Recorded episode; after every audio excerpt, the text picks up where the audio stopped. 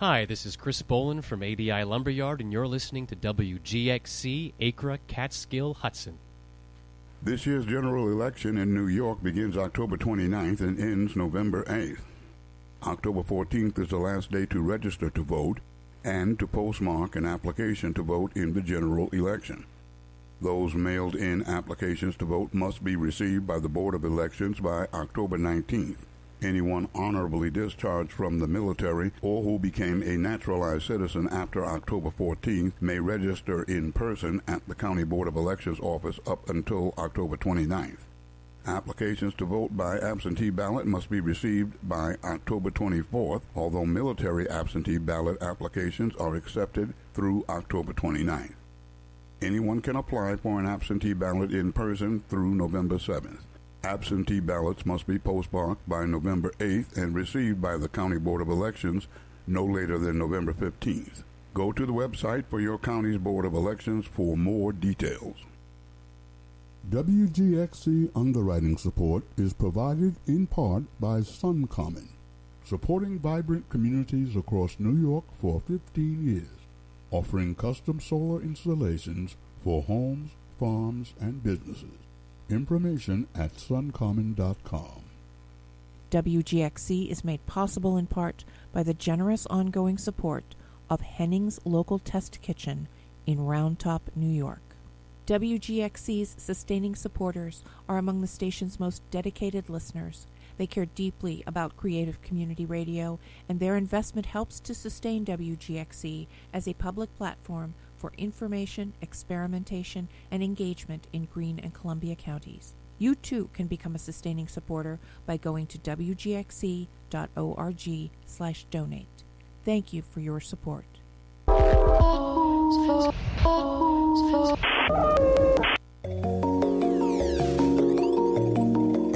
I'm Jeff Van Trees, and this is Mobilize News.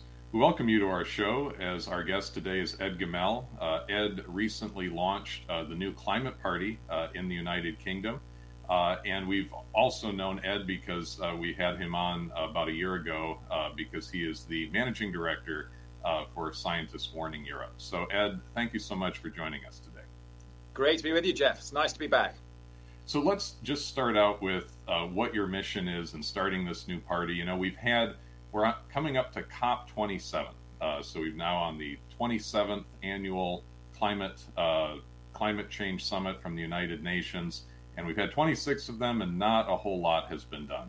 So uh, where where do you think we are in the uh, international uh, coalition to fight climate change, and what do you think your party can do in terms of getting involved in that? Gosh, that's about three or four questions rolled into one, Jeff. Well, um, starting on the on the international side of it, um, I mean, we've had 26 COPs now, um, and we pretty much ended up with a lack of action around the world, um, and it's not going to change at COP27. So we're not getting the level of international action we need uh, to solve the climate crisis. Um, the Paris Accord um, that was signed seven years ago was at the time a big compromise at the time. It was based on data at the time that's been updated, such that there are more carbon emissions going on all the time, and the um, the reason for us rushing towards decarbonisation has become even more urgent. Um, and at the same time, we've had governments giving their NDCs, their nationally determined contributions, so their voluntary um, proposals for what they're going to do on carbon emissions, and in many cases they've not followed them. So we're in a very bad state internationally. Um, that then has led to where can we get um, the best action?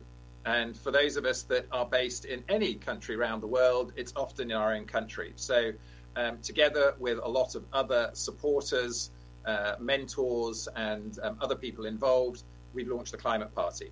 And the whole point is to focus on the situation in the UK, um, where although the UK is often um, mentioned internationally as actually being a leader, it's leading on completely the wrong pace. Um, often those in power don't quite understand what pace we need to be leading at, and we need to up the game enormously. Um, from the point of view of the science, um, we've had the um, we've been talking about 2050 net zero in the UK. It is absolutely clear that 2050, 2050 net zero will not cut it. Scientists Warning Europe, as you mentioned in my day job, has written three times to the Prime Minister in the UK open letters in which, in each case, it has recommended 2030 as the target that may keep us safe from climate change. And that's based on the carbon emissions going into the atmosphere, the urgency with which we need to bring them back before we go past our carbon budget for 1.5 degrees. And that carbon budget for 1.5 degrees will be shot in 2028 based on the last IPCC report. So in 2028, based on what the IPCC is saying, we'd have to turn off the lights, shut down all the factories in 2028. Otherwise, we're going to go past 1.5 degrees. Between 1.5 and 2 degrees, we risk losing a lot of the global tipping points. There's been a lot of talk about that in scientific papers recently, and that's extremely dangerous with an unraveling of the climate crisis. But in addition, particularly on a national basis, there is the opportunity to grab the moment. So businesses worldwide, but particularly in the UK, where there's a lot of action on, on eco tech and eco finance, they want to get a target that they can aim at and grab the leadership.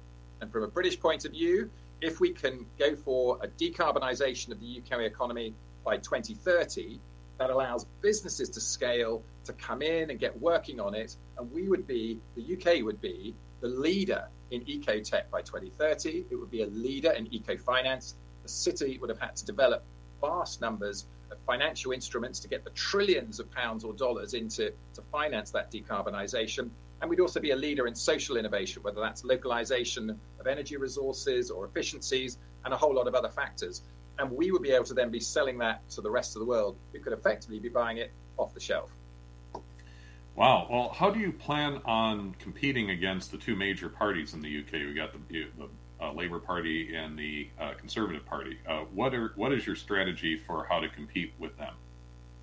Um, we laid out our strategy actually quite plainly currently, and I, will sort of um, answer it in a roundabout way. So there are 650 um, seats up for grabs in the UK, so 650 members of parliament in Westminster. Um, we have said that we will be competing with the Conservative Party in their 100 weakest seats. That's what we call marginal seats where they have anything from a few dozen, a few hundred votes above the, the second place up to maybe about 7,000. So we're going to take them on in those 100 places. We're also going to take on 19 Conservative MPs who are part of a group called the Net Zero Scrutiny Group um, in Parliament. And these are climate skeptics, people who want us to do less about climate change and draw back from all the action that we're doing. Altogether, because of overlap, that's 110 seats. So the strategy is effectively to take on the Conservatives in 110 seats. Now, that doesn't mean that we're not taking on the others. We are. Um, Labour will also be competing in all of those seats, and often the Liberal Democrats and other parties like the Green Party as well. But the whole point is to put pressure um, on the Conservatives to move further on climate action, and particularly at the moment where they're rowing back from it. Um, in addition, we are a centre right party. So in the UK, that means we are pro climate, and pro business at the same time. We want to solve the, the climate crisis with the right scientific target and at the same time grab that commercial opportunity, which is so obvious. The biggest business opportunity on the entire planet is clearly to decarbonize. It's where we're all going. We've all got to go there. And what we want to do is to make sure that Britain grabs that and we have that opportunity for all of the enterprises in the UK and effectively see an economic uplift from it in relation to the two parties, um, what it means is we're taking on the incumbents at the moment in their weakest seats. We will additionally be taking on Labour in those seats as well, but we're wanting to press the agenda. So we've already seen in what happened in the Labour Party conference two weeks ago, um, is it looked like the Labour Party had gone and taken the playbook of the Climate Party as announced a month before and started repeating some of it in their presentations at the conference. So they talked about moving forward climate ambition. They used the language of um, deep decarbonisation and commercial opportunity. Um, in addition, they brought in one particular measure saying that they're going to decarbonise the energy system in the UK by 2030, whereas the Climate Party is saying decarbonise the whole of our economy by 2030. But in saying they're going to decarbonise the energy system, they're clearly talking about a large part of the economy, although only about 21% depending on how you look at it in the UK. Um, it also, though, looks, when Labour brought that out, as if they were decarbonising everything. It had that feel for the electorate, like that was the biggest thing and they were doing it all, but it's only a fifth. But already by bringing out our policies, we're starting to push the parties forward and make them more ambitious on their own. Yeah, I just want to touch on one thing that you mentioned. Uh, you said that that the Climate Party is a center-right party. Uh, here in the states, that seems like kind of an alien concept because the way that our political discourse has devolved uh, over the last uh, number of years, uh, being pro-business or center-right would pretty much automatically meet, make you a climate uh, denier, and that is not the case in the UK. So if you could just kind of explain, you know, what that means, especially when we're talking about when you say pro-business, uh, climate policy would require some regulation of business. So at least here in the states, being pro-business means, for the most part, if you're if you if you're a politician identifying as pro-business, then you're not going to be in favor of climate policy. So if you could kind of square that for us uh, to provide some clarification, especially for our viewers here in the states. Sure. I mean, I, am not an expert on what's going on in the United States. Um, I suppose that the first bit of it is is that British politics may be played a little bit more in the centre than what appears to be going on in the States, although becoming more extreme at the moment with the Conservative Party veering off to the right in its in its later latest policies. Um, the idea, though, that pro-business and pro-climate go together is, is just very, very clear, and I really can't understand it, and neither can all of my colleagues and the candidates and others in the Climate Party. Why we aren't talking about this again as the biggest business opportunity on the planet? when you go and talk to businesses, and pretty much since the launch of the Climate Party, but even before, I was talking to quite a number of businesses, be they in the city, be they FMCG, be they, be they in the energy sector or in, in motor cars. And in all these cases, they're often saying, what we want is certainty. If you give us certainty, we will go for it. Now, it wasn't this company that, that said it, but just as an example, um, if you go to the management of Unilever and you say to them, right, if we're going to set a 2030 target for decarbonisation in the UK, would you go for it? And I bet you they'll say you yes, and we can do it, and we'd expect to lead the world in doing it when we do it. But they're not going to do that if we don't have a policy across the whole country that that's where everyone's going. Because in the short term, they would expect their competitors, Reckitt Benckiser, Procter & Gamble, Johnson & Johnson, to get ahead by cutting corners and doing things in a, in a more polluting way um, in the initial stages. But if we've leveled the playing field, business is ready to do it. So it really is about gripping that business opportunity. Also, if we look internationally at the moment, we have some very notable countries talking about 2060 and 2070 net zero targets, with a lot of countries talking about 2050. But if Britain goes for it and all of its commercial enterprises go for it, and we decarbonise by 2030, firstly, we'll have shown the world it can be done and we'll have all the innovations ready to go to sell to them. But the rest of the world has got to go there. It is absolutely 100% if we're going to survive on this planet that everybody is going to go there. And those targets are very, very likely to be coming forward. Why? Because the climate impacts we're seeing are getting worse and they're accelerating. So climate scientists are, are often shocked when a couple of years after a prediction, the thing's actually worse than they said it was going to be a couple of years before. So with these things crowding in, all of those targets will come forward. And they'll also come forward if Britain has proved it can get there. And by Britain, I mean if Britain's businesses have proved they can get there, if Britain's financial sector has proved it can finance us getting there, um, then we'll move there. And we have, um, amongst the, the proponents in the UK, we have a, a conservative peer called Lord Frost, who has a lot of economic arguments on how we should be running our country and how we should be doing business here. And he seems to th- see that climate change and action on climate and on decarbonisation um, and action on, on the green agenda is actually holding back business. I, I just can't understand it. It seems to me the absolute opposite. Apply all the normal principles of business, level the playing field, allow business to get at it. I think the one last aspect of government policy is when government has a has a uh, an agenda that it has to reach, which is a 2030 decarbonisation target, it puts its procurement into it. And government procurement is a pretty big thing in all of our countries. And once government procurement is going into that area and government procurement is on the 2030 target, that starts to unlock a lot of doors in private enterprise and that can filter out into the private sector as well. Uh, what is the party's uh, platform on international uh, policy? Because there's some people that would say you know, you can cut emissions in the UK, you can cut emissions in much of the developed world, but as long as China is continuing to pollute at, at a rapid pace, and as long as we're continuing to uh, have deforestation in the Amazon, uh, that there's really not much that we can do to avert disaster. Right. Well, I think I think there's a couple of different aspects of it, and if you don't mind me being fractionally facetious at the beginning, uh, I mean, if I'm in a playground with a load of other kids and I'm a kid, then just because the other kids are chucking paper and plastic on the floor, it doesn't mean I should. I should still take it and put it in the bin or in the recycling. So, so if we're looking at China and saying that you know if China doesn't do anything, we shouldn't. I'm sorry, we're a kid in the playground and we should be doing the right thing right at the beginning. Um, I think the second part of it is is by reaching that target and showing it can be done.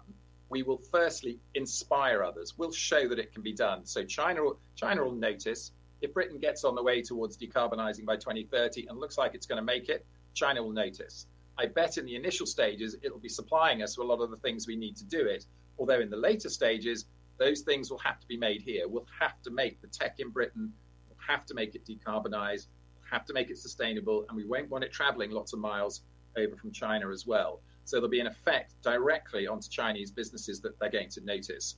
I think the other part of it, of course, is that having got there, um, Britain will have had to innovate in every single area in order to get there. And that's not just mechanical engineering tech innovation, it's also financial products and it's also social innovation, as mentioned earlier. So, localization, working out how to do things more efficiently, working out how we share, use, um, and create the circular and sustainable economy that we need. So, so the first thing is is we have to get our own house in order immediately. Um, by doing that, we can inspire others, and we can also be giving them off-the-shelf products that they can buy or off-the-shelf systems that they can buy to get their own house in order quicker.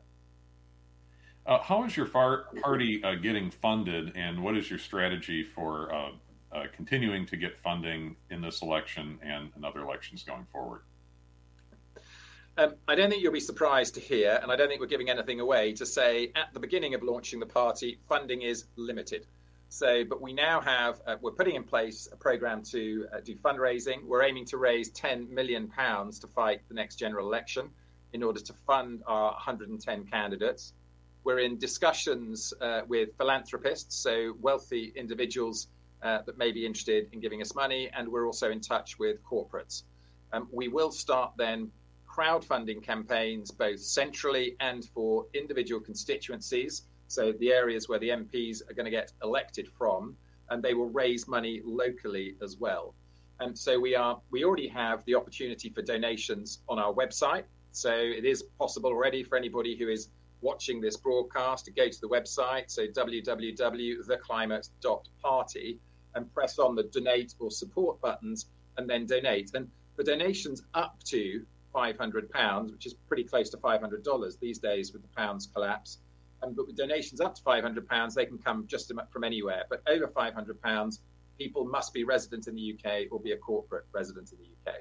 But all those plans are in place. We've got a pretty professional volunteer team currently. And as we raise funds, we will turn that into a fully professional central office you know, I just want to touch on something you said. You said that uh, corporations are donating to the climate party. That uh, seems like such an alien concept uh, to what we might expect here in the states. Can you tell us what corporations uh, are interested in uh, donating to your party and uh, promoting sustainability? Okay. Um, right, right now, in terms of those we're in discussions with, I won't say the exact names or anything else like that, but um, but we've been talking to quite a number of, of corporations that both doing environmental tech but also those that are not. Just literally corporations doing standard business, trying to do the right thing in the environmental sphere with their own emissions and things, so they're aware. Um, but what they want to do is they want to see Britain um, getting the right target, and they want to see a level playing field for business. So that's why they're looking at investing. Um, I think there's a second reason why they might donate or make an investment into the climate party um, is businesses and individuals, be they billionaire philanthropists or the man on the street, um, can actually donate to as many parties as they like. So there are also discussions that are happening with donors who donate to other parties, who might also want to donate to the climate party because we're single issue. We're working on the most important issue that ever has I don't know, been competed for in an election. I mean, this is a matter of survival based on scientific evidence. At the same time, it's the biggest business opportunity on the planet that needs grabbing now rather than leaving until we're too late in 10 or 20 years' time. So businesses are looking at it um, such that they might um, donate to us, but also donate to one of the other big parties as well. Yeah, and if you could kind of walk us through the, the role of third parties in the UK, because you know here in the states we often think of third parties as being spoiler parties that usually hurt whatever of the two main parties they're closest to. So of course we are familiar with Ralph Nader in the 2000 election, which many uh, you know has been attributed to Al Gore losing that election. Uh, can you tell us uh, what is the role of third parties in the UK, uh, and uh, to what extent do they affect the two main parties? Okay, um, the the word spoiler party wouldn't actually be my favourite way of describing it, but the um, so what we are is a single issue party, where effectively we're going out to put pressure on the Conservative Party, but particularly um, or the two main parties, but particularly the Conservative Party, to get the right targets in relation to climate and the biodiversity crisis and decarbonisation. Um, so that's our aim. Now, within the whole political spectrum, if those parties took on 2030 as the decarbonisation target that they wanted for their own party, if that was in their manifestos and was head policy for the coming elections, then effectively we'd probably have done our job. I'm, I'm being a bit glib because we'd have to look at the details of what they're going to do, how they're going to do it, um, if we can be sure they're going to do it. But that's the aim. So we're out to put pressure on them to pick up the right policies and to do the right thing. And if they don't, we'll replace them and then we'll make sure that those policies are brought in. And there is an example um, in the past, recent past in the UK, um, and it's not one that we've been talking about until some members of the press started talking about it. But UKIP and the Brexit Party effectively put pressure on the Conservative Party here um, and turned the Conservative Party essentially into the Brexit Party, um, and Brexit was achieved. Now, I don't. I'm not going to express an opinion on Brexit um, on this show, and in fact, my my opinion is summed up by saying that it doesn't matter which side of the bus you're on when the bus goes off the cliff, um, because we're concentrated on grabbing the wheel and stopping the bus going off the cliff. So, rather than calling ourselves a spoiler party, it's there to put pressure on the main parties and pressure on leaders in government to get the right targets, to do the right thing in the right timing, and if they don't, we'll replace them. There's another uh, party in the UK called the Green Party that has uh, a similar uh, climate based platform. Can you tell us how the Climate Party, your party, is different than the Green Party? Yes, certainly. I mean, from, from the, the good point for the Green Party is its net zero target is 2030. So they're on the right track in terms of the scientific target. Having said that, the Green Party is distracted by many, many other issues. It covers every single issue, like all of the other political parties as well. So, for instance, in the last election, it set its stall out very much on Remain um, in the Brexit debate, and it had a lot of time talking about that. Whereas we are single issue, we're going to keep focused on the most important issue of the day and the most important issue of tomorrow, um, and that's what we're working on. Um, the other part is that the Green Party in the UK would be seen as being on the left of the political spectrum. Um, and traditionally in the UK, and I suspect that may be similar in a lot of countries, um, is the, the climate action voice seemed to come out of the left. But that seemed to be extremely misleading because actually in the UK, 82% of people are worried about the climate emergency and want more action. So it's not just a left wing proposition. Um, so, unlike the Green Party or on the left, we're very, very much centre right. We're very, very much pro business, and we see it as a vast and, um, economic and financial opportunity in climate change as well. So that probably distinguishes us having said that, they have the right targets. And, um, you know, Caroline Lucas, they have an MP in Parliament who does a good job on climate. Um, if she wasn't distracted by everything else, she'd be doing a brilliant job. Uh, what do you think the role of the United Nations is? You know, we've uh, expressed some disappointment at how not a whole lot has been accomplished uh, over the last number of decades that they've been uh, setting these uh, targets. And like you said at the top of the show, the IPCC report uh, is, is, making things look like it's even more uh, threatening than it was previously. So, uh, what do you think is the role of the United Nations, and what uh, would your party's platform be with respect to um, leadership in the UN? Hmm, gosh. Uh, I think the United Nations does what it can, but I mean, essentially, it's a voluntary body. I mean, it, it's everything that's done on climate um, is done after a compromise of nearly 200 countries.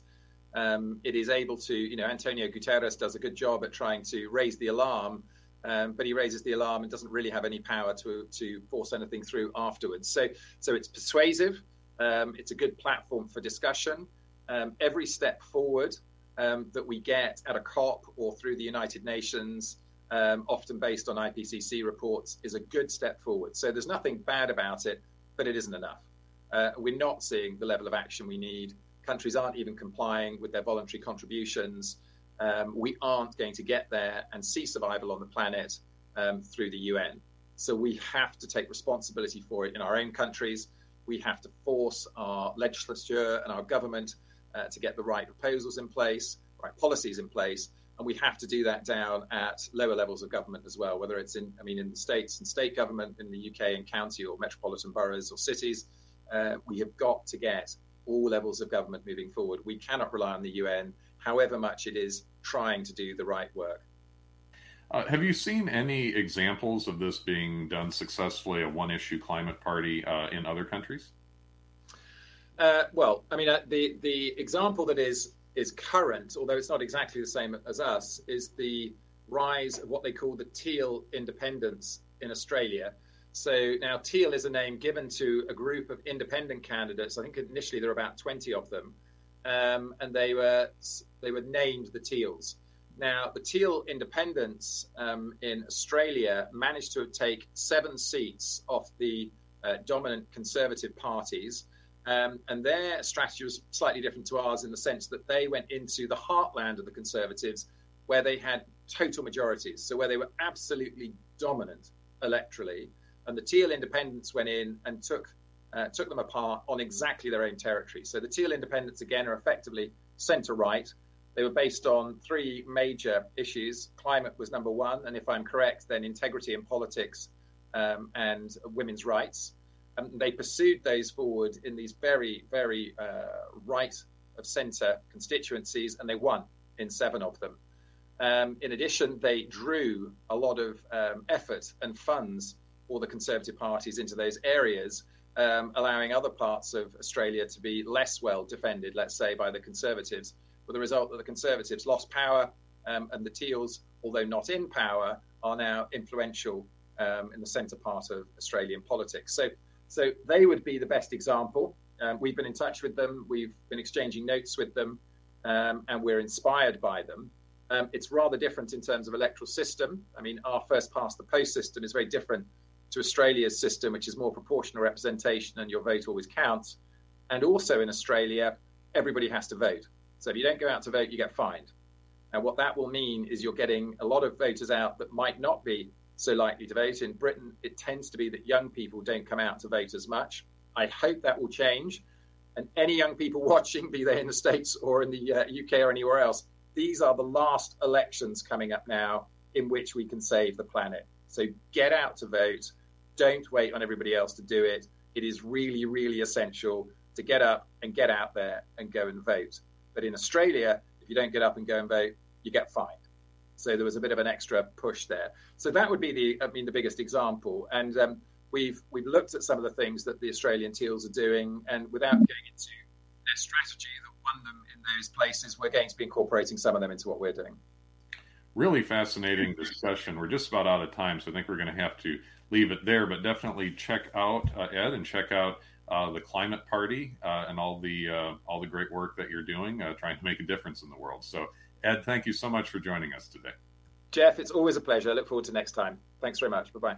Awesome. Thanks so much. Again, check out the Climate Party. Uh, check us out at mobilize.news. Thank you so much, everyone. Take care. Bye.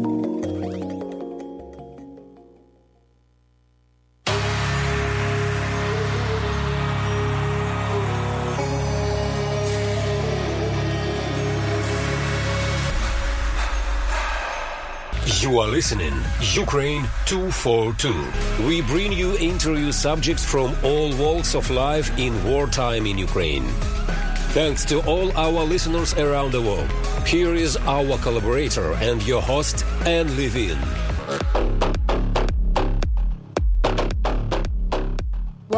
Ukraine 242, a weekly show featuring conversations with influential people in Ukraine and important scholars in Slavic studies. I am your host, Anne Levine, reporting from WOMR in Provincetown, Massachusetts. Our guest, Pavlo Kukhta, was the Minister of Economy to President Petro Poroshenko and to President Volodymyr Zelensky. He is a board member of the I Am Not Alone Charitable Foundation and a graduate of Kiev Polytechnic Institute and studied at Aspen Institute Kiev. Kukhta is an economist at the Center for Economic Solutions. He cooperated with the reanimation package of reforms. From 2015 to 2019, he worked as an advisor to the Minister of Finance. From 2016 to 2019, he was an advisor to the Prime Minister of Ukraine. From September 2019 to April 2020, Kukhta served as the first Deputy Minister of Economic Development, Trade, and Agriculture. He is the co author of Reforms in Ukraine After Revolution of Dignity, Tilda Publishing 2019.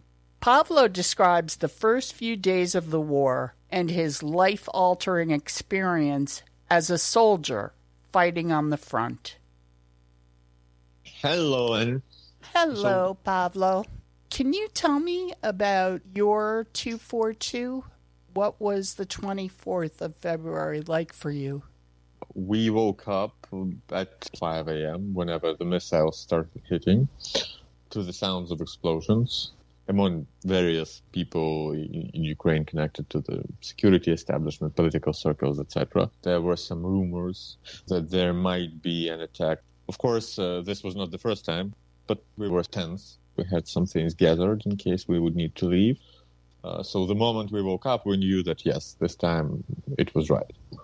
Uh, and we started monitoring what's going on try connecting to people, you know, trying to understand what's actually happening, what's the situation, how is it unfolding.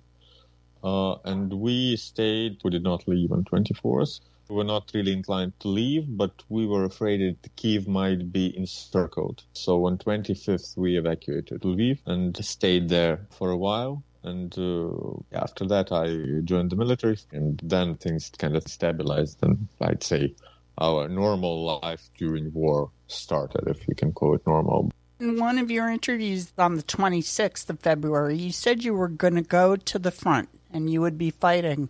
Can you tell me about that experience? Mm, it was after we evacuated, so I, I actually went to the military commission the day we came to Lviv, and they were not taking people.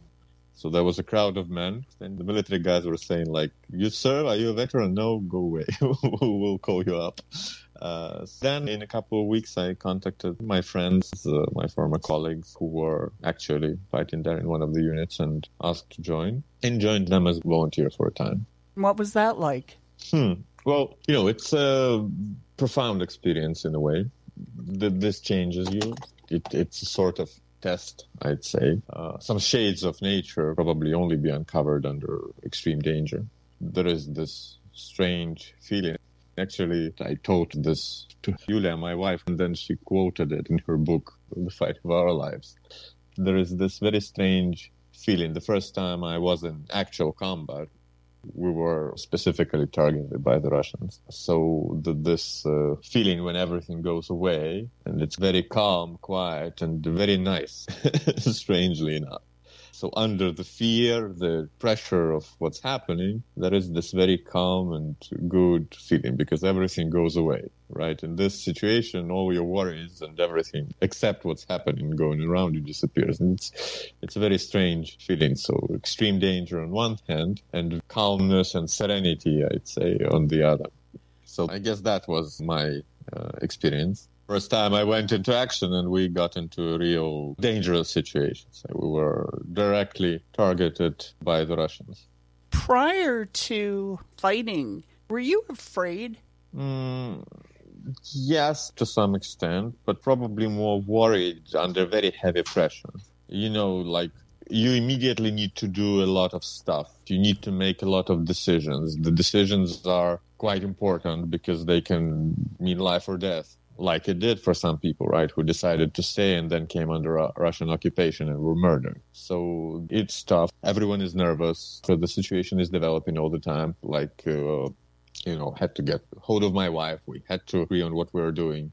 Had to grab hold of several other people whom we helped to evacuate get them on board. You know, everyone is panicking. No one understands really what's going on. The first three days were very hectic. And the Russian attempt to take the airports near Kiev. Uh, on some Ukrainian social media, there was information that the Russians were defeated. But in fact, at the same time, on CNN, the correspondent was transmitting live, and he was standing like 20 meters away from Russian paratroopers who were there. And fortunately, they failed in their first uh, attempt. They were ultimately dispersed by Ukrainian special operations forces. And they were defeated there.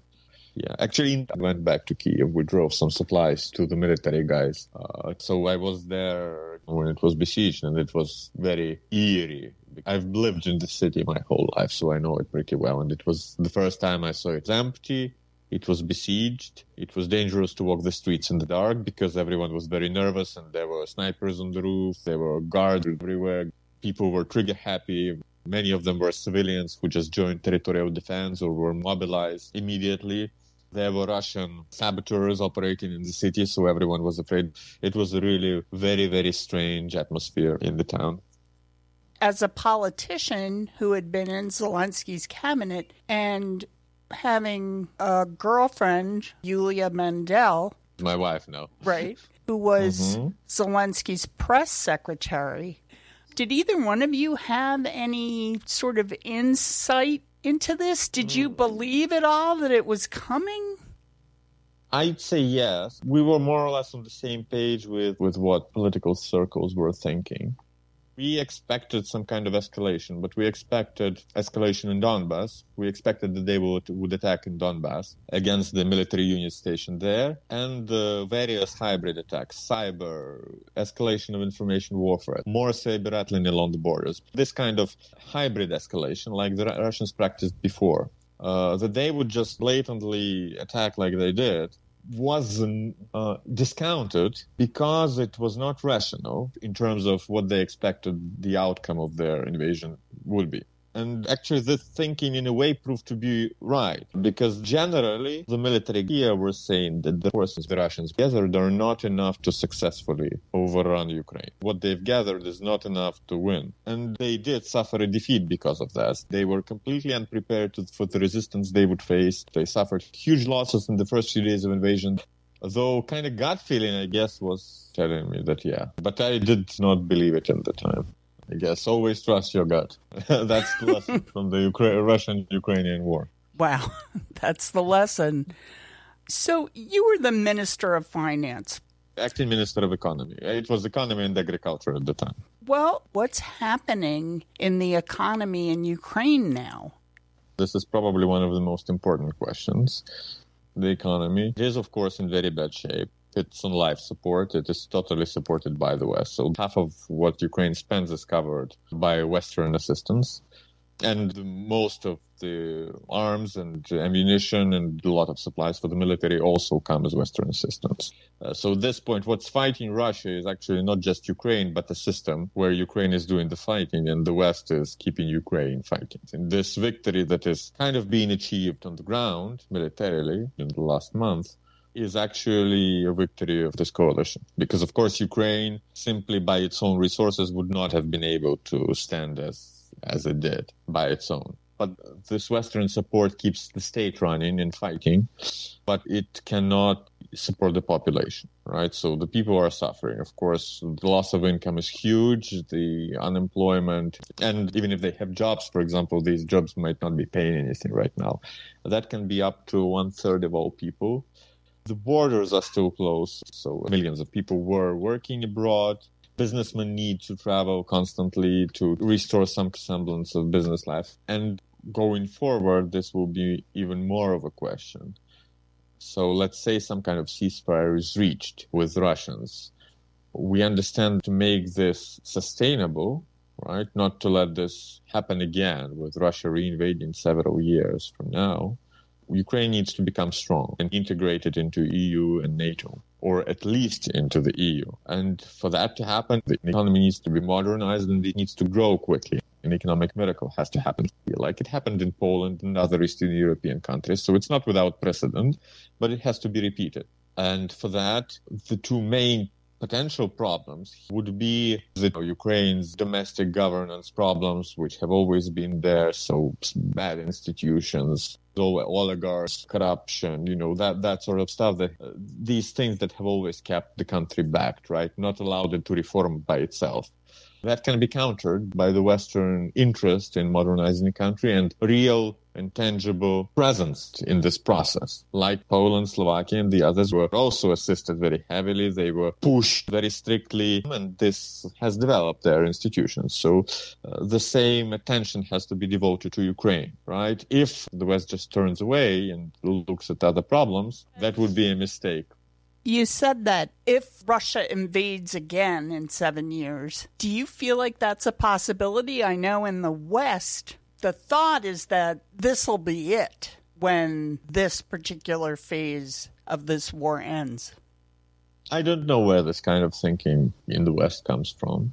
I mean, this war is driven by very deep things within Russia itself, and massive changes has to happen in Russia itself for conflict not to be in the cards. So, and I don't see these changes happening as of now course, we will see. But the very corrupt and very problematic society which they have constructed, where a few people capture the state and use it to extract massive resources from the population, and at the same time keeping the population poor and indoctrinated with very toxic fascist, I would say, ideas, right? The system, by definition, drives them to conflict.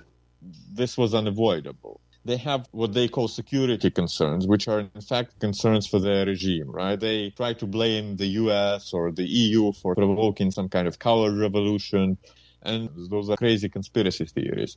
What really happens is that uh, Russia, Ukraine, and other countries are border to border to normal democratic Europe. And people see the difference in lifestyles, quality of life and they get these ideas. You cannot avoid that. You can only avoid it by closing the borders again, by building up the Iron Curtain like the old Soviet Union did.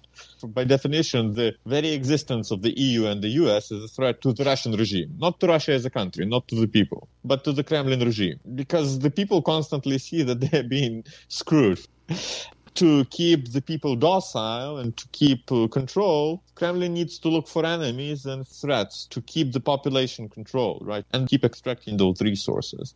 And then they start creating this fascist ideology, and then this brings the necessity to invade other countries, especially Ukraine, because Ukraine is an example of a revolution where a corrupt regime like Putin's was thrown out. And after that, Putin could not not react, right? The war started in 2014. He invaded because the corrupt autocratic regime of Yanukovych, very similar to Putin, uh, maybe weaker, was brought down by the people. And the same could happen in Russia, and that's why Putin attacked. And so, if this system in Russia is not dismantled and the normal, modern, democratic state does not arise, the reasons for the war will not go anywhere if Putin does get brought down himself, the man, what do you think might replace him? Might be something worse. might be someone of the same type, but let's say smarter and with more room to maneuver, who will back down a bit, but try to preserve the regime. Uh, might be someone crazy, some kind of uncontrolled military coup, maybe some crazy general with even more fascist ideas. This can happen as well. I mean, whether this can be a kind of democratic coward revolution, like what happened in Ukraine, I don't see the conditions for that in Russia. The people are really indoctrinated.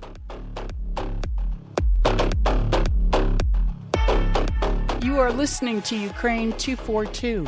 I am Anne Levine reporting from WOMR. Back to my conversation with our guest, Pavlo Kukhta, he was the Minister of Economy to President Petro Poroshenko and to President Volodymyr Zelensky. Using the comparison, which many people use in this case, of Putin's Russia to Hitler's Germany, Pavlo, once Hitler was gone, that was it. It was over. Is there mm-hmm. any way you can see something like that happening in Russia? Remember that Germany was simply occupied and the Allied powers fully controlled the German state for a time. And the Soviet Union in the East constructed GDR, German Democratic Republic, which was a communist state, right, of a very different sort. So who controlled the territory was the one who built it up.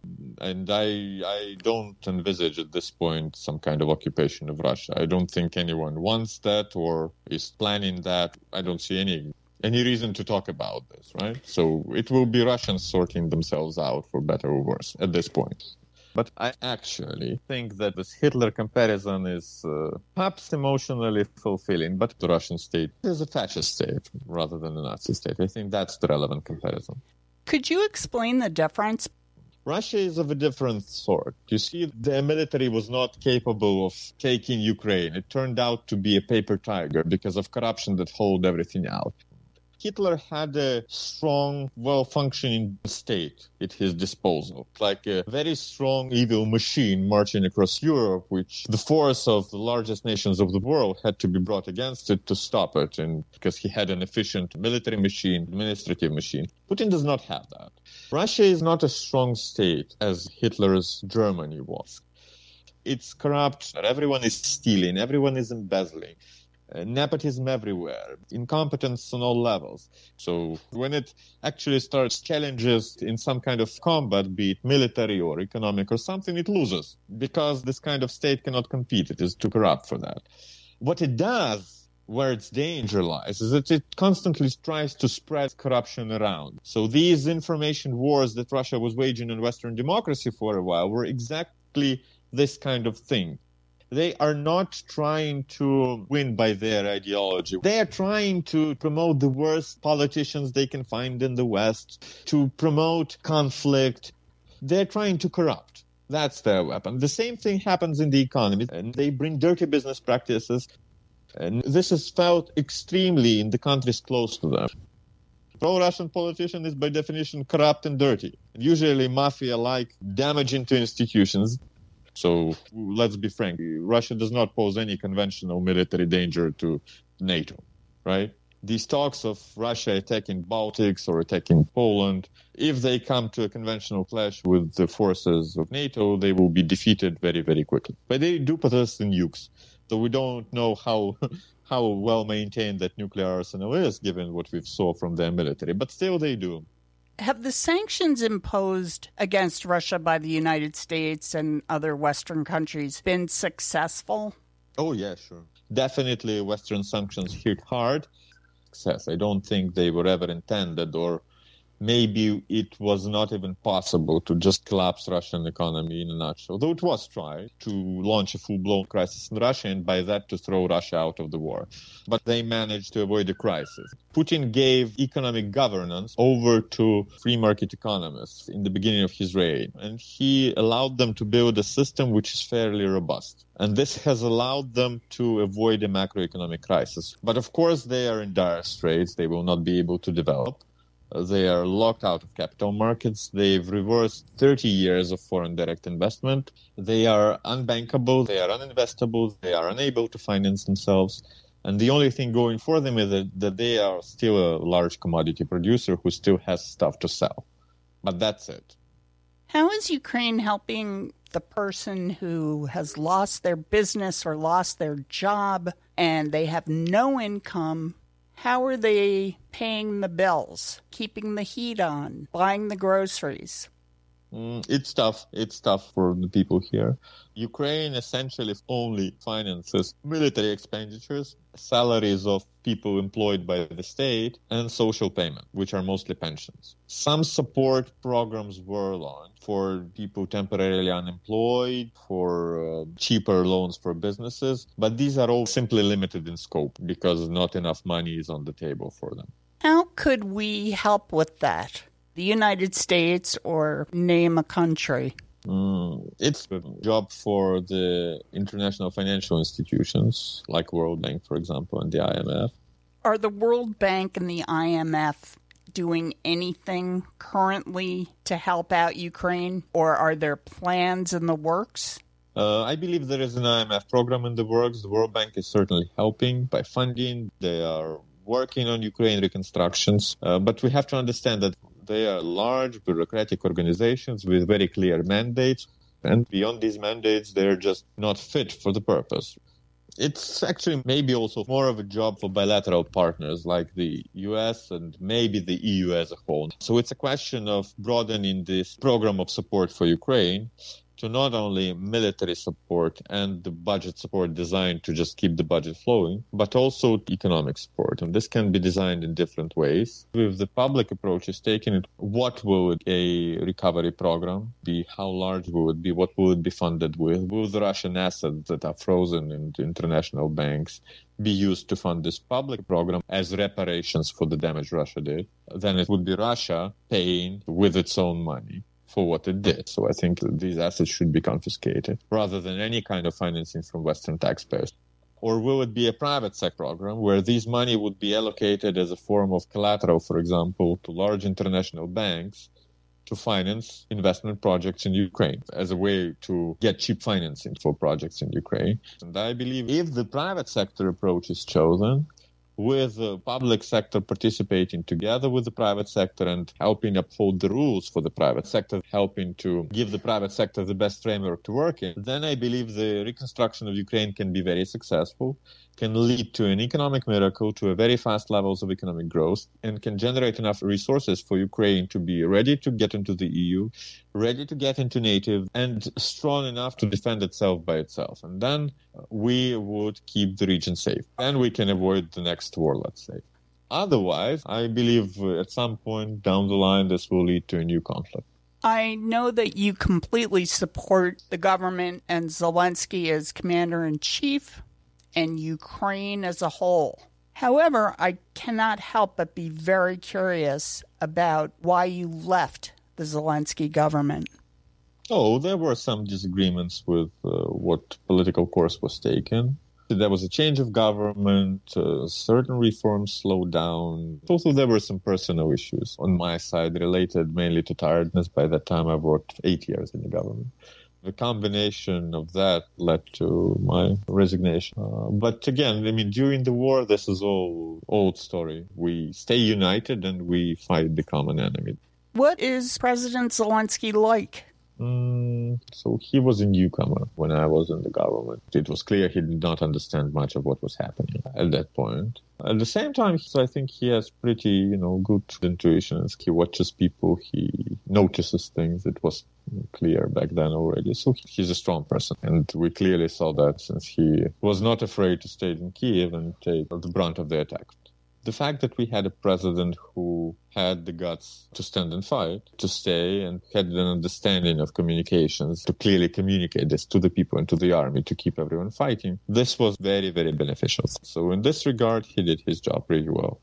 Do you think that prior presidents would have been as successful as commanders in chief? A war like that, it's being fought by the whole nation, right? Never one man. So this success that Ukraine has now is driven by very large amount of work that was done in the previous years, particularly after 2014, after the revolution, by very, very many people on different levels who have created at least some institutions that were working, who have rebuilt the military by the Yanukovych, who preserved macroeconomic stability and helped shore up everything so that the economy was able to withstand the shock of the war and not collapse immediately and people prepared themselves and were ready to stand and fight and not give up. And even if you look at how the war actually happens, a lot of decisions are being taken by the commanders on the ground in Ukraine. That's why Ukrainian military is successful against the Russians. The Russians are very centralized. Everything has to go up top the guy at the top has to decide everything. In Ukraine, it's not like that. You know, people take initiative. So it's a people's war, you know, and everyone contributed their part. Unlike most Americans' perceptions, this war has been going on since 2014. And mm-hmm. this has been a huge escalation, but also a huge difference in res- response in Ukraine. What has happened? Well, the whole country was attacked what happened in 2014 was a hybrid aggression, which Russians are better at. They aimed not at them winning, but strengthening forces of corruption and malgovernance. Uh, when they just bluntly attacked militarily, they convinced themselves that they are like the German Nazis. But this is not the kind of thing they're suited to. I have a personal question to ask you. You and your wife come from different administrations, different political parties, and how have you worked that out? I think our viewpoints are actually very, very, very much aligned. In general understanding as to where our country is headed, right? That we wanted to become a modern, successful, civilized country. That what was the problem. And it's more than just corruption in the sense of bribes or kickbacks.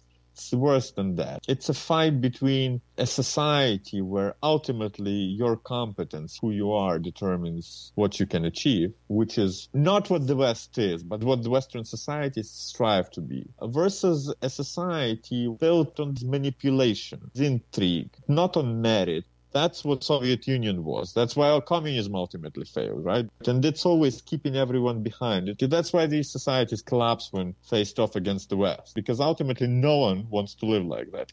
So that's the fight of our lives.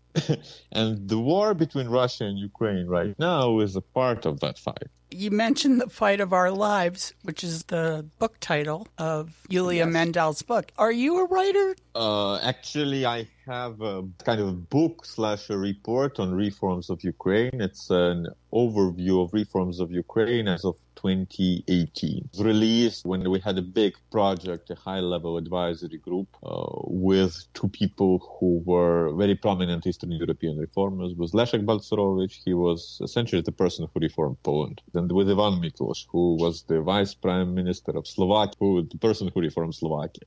And I was their deputy in this group, and we were advising the government of Prime Minister Groysman, so under previous administration at the end of this project, we wrote a book outlining the history of reforms in Ukraine, what was done in the years after the Revolution of Dignity, and where it needs to be heading. So uh, I think it's called Reforms in Ukraine.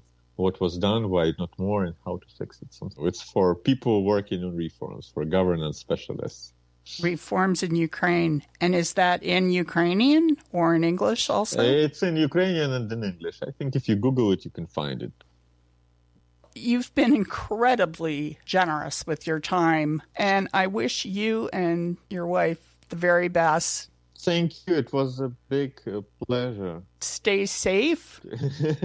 Thank you. Very, very nice talking to you. It was really a so, pleasure. Let, let's stay in touch. Okay? Absolutely. Thank you, Absolutely. Pavlo. Goodbye. Goodbye. Bye. Our thanks to Pablo Kukhta acting Minister of Economy in Ukraine. He is the co author of Reforms in Ukraine After Revolution of Dignity. Editing by Ursula Rudenberg. Recording by Michael Levine. To see pictures of our guests and for more information, go to Ukraine242.com. If you wish to send a message of encouragement to the Ukrainian people, please call 510 883 3115 and record your message. It will be translated into Ukrainian and broadcast throughout Ukraine on Kraina FM's 24 station radio network. This is Anne Levine. Until next week on Ukraine 242.